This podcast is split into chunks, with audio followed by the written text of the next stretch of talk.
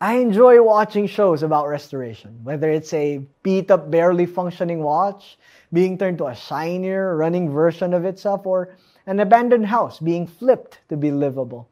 There's something about seeing things seemingly worthless being turned into how it should be. As we move towards the edge of 2020, we have seen, heard, experienced so many things that make us feel like things aren't the way they should be. Life altering effects of the pandemic, the seemingly unending barrage of natural calamities, the brokenness of people around us, our personal brokenness. I'm sure all these will leave a mark in our minds for years to come.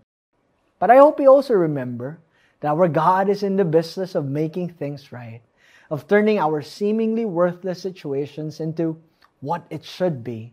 In Colossians chapter 1 verses 19 to 20, for in him all the fullness of God was pleased to dwell, and through him to reconcile to himself all things, whether on earth or in heaven, making peace by the blood of his cross.